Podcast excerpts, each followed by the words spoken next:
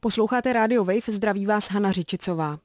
24. února loňského roku začala Putinova válka na Ukrajině. Za pár týdnů to bude už rok, co se na území bojuje a i když na tom výročí vlastně není vůbec nic dobrého a všichni chceme, aby už tahle ta válka skončila, určitě bychom na něj neměli zapomenout. A u příležitosti tohoto data jsem mluvila s Darinou Ševčenko, šéfkou Kiev Independent, jednoho z nejcitovanějších, dokonce možná nejcitovanějšího anglicky psaného ukrajinského média a povídali jsme si o situaci na Ukrajině. Mluvili jsme o tom, jak se dělá novinařina za války i o změnách, se kterými se musí redakce vypořádávat téměř rok od začátku Putinovy invaze. Připadá mi to vlastně trochu nevhodné ptát se na to, jak se rok po vypuknutí války cítíte, ale na druhou stranu nevím, jak jinak začít tenhle rozhovor. Jak se vám daří? Well,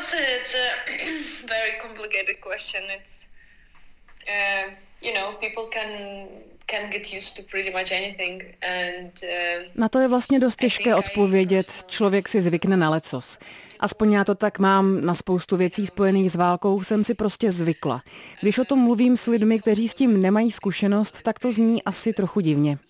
Řízené odstávky elektřiny jsou na denním pořádku. Mám doma i v kanceláři hodně přídavných svítidel i připojení k internetu, které nepotřebují být v zásuvce. Když hrozí raketový útok, tak si jdeme schovat.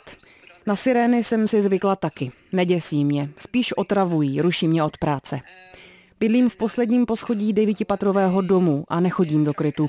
Zůstávám na chodbě mezi byty. Takové je nařízení. Vážně už necítím strach, jsem spíš naštvaná, že nic nejde naplánovat.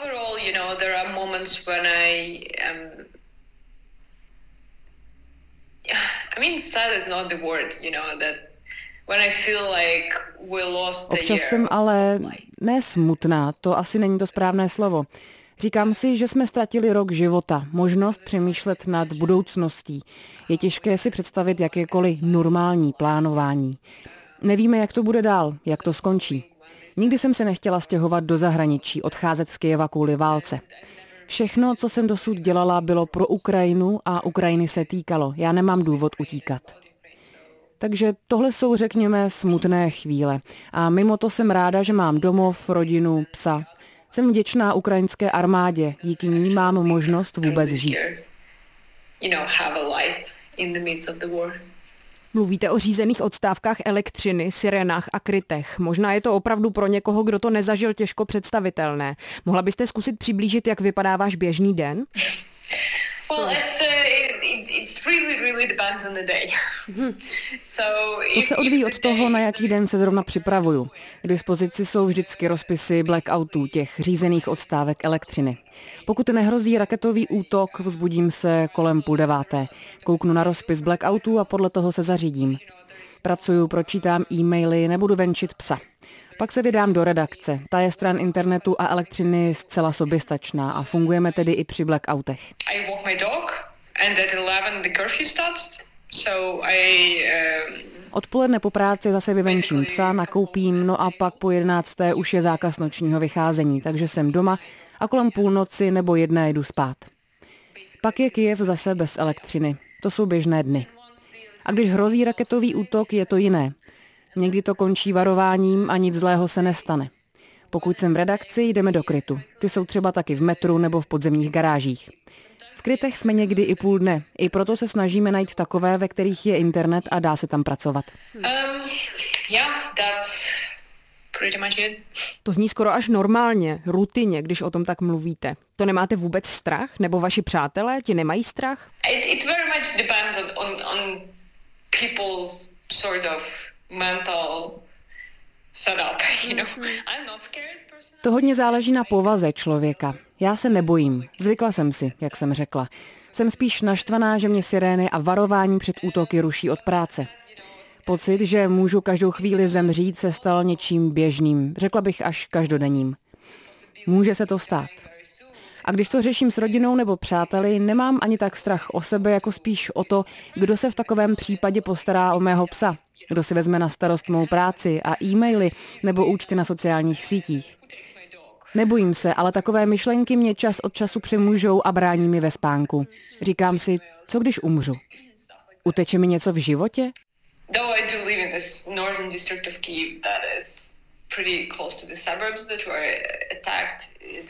Víte, bydlím na severu Kijeva.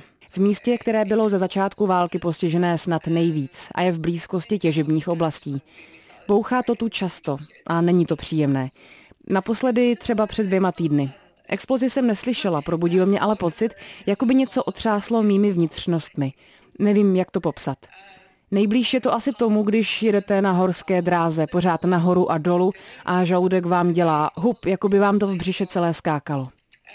Někdo se ale opravdu bojí. Někteří lidé chodí s dětmi a psy na noc do krytů. Pro každého je ta rutina jiná. Je to už rok. Touhle dobou už má asi každý nějaký svůj způsob, jak se s tou situací vypořádat. I.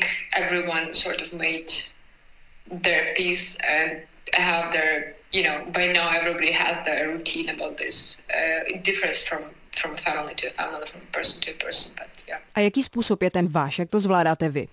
I don't know. I mean, it's still hard to say why I'm functioning the way I am functioning because I am. I have to say I'm you know, grateful to my uh,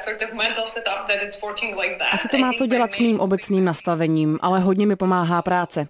Tu mám totiž i v těchto nevyspětatelných časech aspoň trochu pod kontrolou. Můj partner by asi řekl, že trávím v práci víc než 90% času. Já bych ale řekla, že je to spíš tak 80. Velkou oporou jsou mi taky přátelé a kolegové, zkrátka lidi, kteří to chápou, taky to žijí. Nemusím jim nic vysvětlovat. No a pak je to můj pes, dodává mým dnům řád. Je hodně akční a má komplikovanou povahu, takže když ho venčím nebo jdeme na procházku, na nic moc jiného se nedokážu soustředit. To jsou nejméně dvě hodiny denně pro úplné vyprázdnění hlavy. Z počátku války nás asi všechny při životě držel adrenalin. Teď už jsme opravdu hodně unavení. Ale všichni máme nějaké poslání a to nás neustále žene ku předu. Musíme tu být pro Ukrajinu a dokud to dává smysl, únava nebo vyčerpání jsou druhořadé.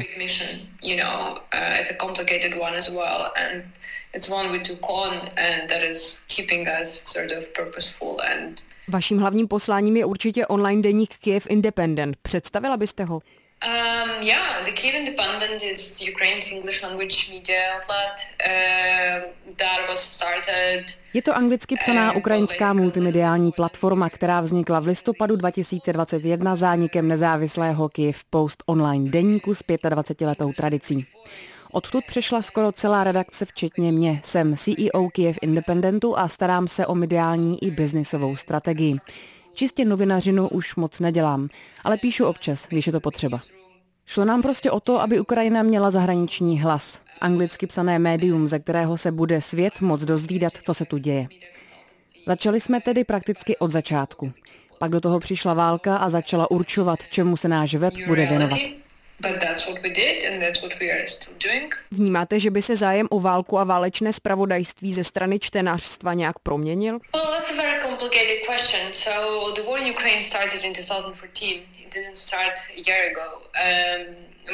Na to je těžké odpovědět. Válka na Ukrajině začala v roce 2014, ne až loni. Ve válce s Ruskem jsme tedy už pěkně dlouho.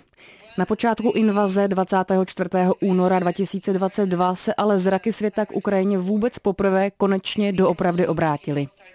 Znalosti prostředí a úroveň porozumění ale nebyly příliš vysoké. Počátkem války jsem byla v Kijevě a po útocích na záporožskou jadernou elektrárnu se mě spousta lidí zahraničí ptala, jestli slyším výbuchy. Lidé zkrátka nevědí, že Ukrajina je jednou z největších zemí v Evropě. Nemají tušení, kde je Kijev nebo Záporoží. Někteří stěží najdou Ukrajinu na mapě. A to je další problém. Mnoho let tady bylo Rusko a Sovětský svaz. Prostě ty země, které byly Rusko, jsou u Ruska a brzy zase Ruskem určitě budou. Tak proč se obtěžovat a hledat, kde jsou nebo jak se jmenují? Případně se dozvědět něco o jejich historii. To se snad pomalu mění, ale nebude to hned. You know, I've been at more than 10 conferences this year, uh, traveling, you know, to different countries, talking to different people. Um, Loni jsem byla o Ukrajině mluvit na více než deseti mezinárodních konferencích. Chybí základní znalost souvislostí, historie naší demokracie nebo společnosti. To je ostatně naším velkým cílem jako Kiev Independentu, rozšířit povědomí o Ukrajině a dodat lidem tolik potřebný kontext. Na těch konferencích často mluví i lidé z Ruska. Ten, kdo je v Rusku liberální, je ale z evropského pohledu mnohdy pořád hodně imperiální a demokratické hodnoty si vykládá úplně jinak. O Ukrajině se stále ještě dozvídáme z ruské perspektivy. Desítky let nikoho nezajímal kijevský, minský, kišněvský a nebo astanský pohled na věc. O Ukrajině, Bělorusku, Moldávii nebo Kazachstánu jsme se dozvídali z Moskvy. A tohle se prostě musí změnit.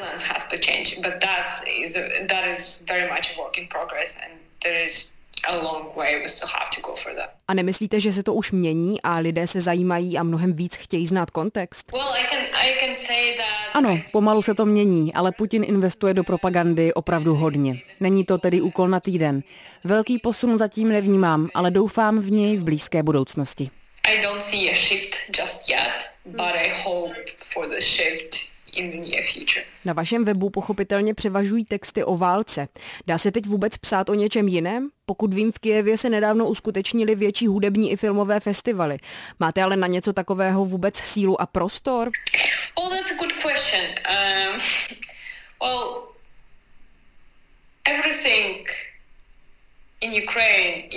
No, všechno na Ukrajině je teď spojené s válkou. Není tady žádné odvětví nebo součást běžného života, které by s ní nebyly propojené. Součástí naší strategie je ale diverzifikace.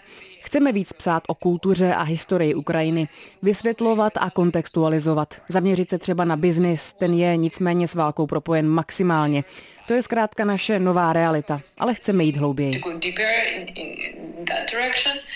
Um, so yeah, that's pretty much situation. Jak vlastně pečujete o bezpečnost redakce? Je trvale usídlená v Kijevě nebo je někde v zahraničí?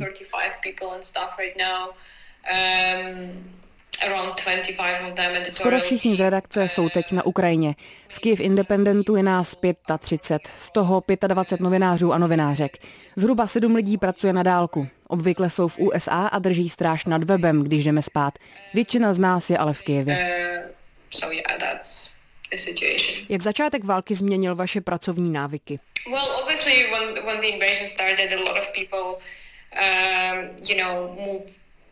V začátku invaze se velká část redakce přesunula pryč z Kyjeva. Já sama jsem až do dubna loňského roku trávila čas na západě Ukrajiny. Někteří zůstali v Kijevě, aby odsud reportovali. Někteří naši zemi dokonce bránili ve válce. A pak jsme se zase pomalu začali vracet do redakce. Říkala jste, že všechno spojené s biznisem je pochopitelně spojené s válkou. Zajímalo by mě, jak je vlastně Kiev Independent financovaný. Um, so když jsme začínali, tak jsme neměli skoro nic, takže jsme se museli spolehnout na fundraising a různé dárce. To nám pomohlo se trochu zaběhnout. Pomohly nám i různé evropské nadace, které podporují rozvoj demokratických médií ve světě a taky granty. Čas od času uděláme i crowdfundingovou kampaň. Teď žijeme hlavně z měsíčního členského programu, který čítá zhruba 10 tisíc lidí. Jsme skoro soběstační. Lidé, kteří si nás předplácejí, mohou předplatné měsíčně obnovit. Podporuje nás ale taky nárazově naše čtenářstvo. Chceme být hlavně dostupní, nejsme médium za paywallem. Začali jsme taky vydávat knížky a jak jsem říkala, chceme náš obsah do budoucna hlavně diverzifikovat. Před chvílí jste zmínila, že část redakce je v USA a stráží váš web. Setkáváte se tedy s výhruškami sabotáží nebo s kybernetickými útoky? Um, I, I think recently no. Uh, Teď momentálně ne. Myslím, že jsme docela dobře zabezpečení, ale na začátku války se to stávalo. Neumím přesně říct nebo odhadnout, odkud se ty útoky vzaly. Občas se nám taky přetíží web a celý spadne. To je ale doufám způsobené jen vysokou návštěvností. Co vlastně můžeme udělat, abychom Ukrajině pomohli? Myslím jednak jako novináři a novinářky, ale třeba taky lidé, kteří chtějí udělat něco užitečného a to i v případě, že nemají peníze, aby je na podporu Ukrajiny poslali.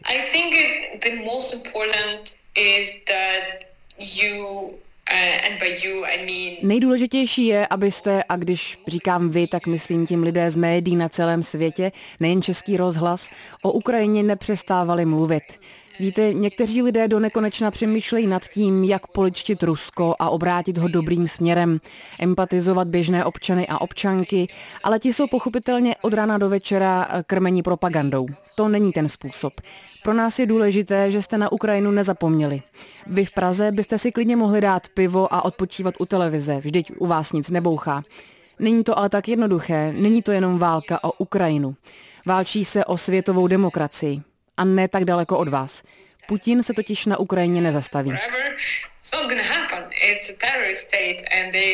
Ano, válka se zdá být vlastně mnohem blíž. Všichni jsme viděli fotky z Buči nebo četli o Mariupolu. Co teď Ukrajina potřebuje? Je to mír nebo je to vítězství?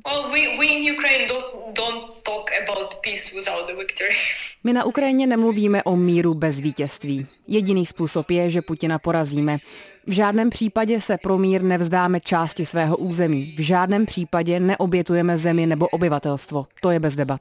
So that's not even a discussion. Děkuji za rozhovor a za váš čas. Thank you. Thank you for doing this. Díky, že jste se ozvala. Doufám, že zůstaneme ve spojení.